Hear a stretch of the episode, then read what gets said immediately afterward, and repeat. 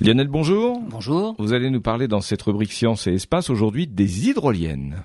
À 16 km de l'île de Bréa, en fait, en Bretagne, EDF est sur le point de mettre en service deux hydroliennes. Ce sont bah, comme des éoliennes, mais adaptées pour fonctionner sous l'eau. La turbine est entraînée par les courants marins de bien beaux appareils de 16 mètres de diamètre avec un rotor de 12 mètres de diamètre, hein, 1100 tonnes immergées par 35 mètres de fond, le tout à 16 km au nord de l'île de Bréa.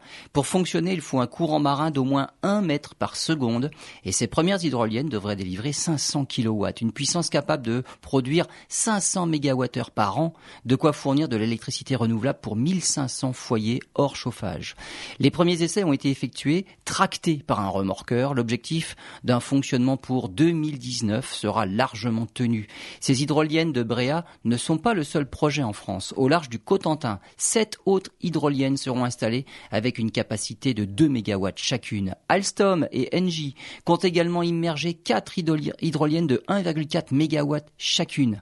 La France dispose en fait de 20% du potentiel hydrolien européen avec une capacité totale estimée à 3000 MW derrière le Royaume-Uni. Rappelons que la France s'est fixée comme objectif de produire 23% de son énergie à partir de ressources renouvelables d'ici 2020.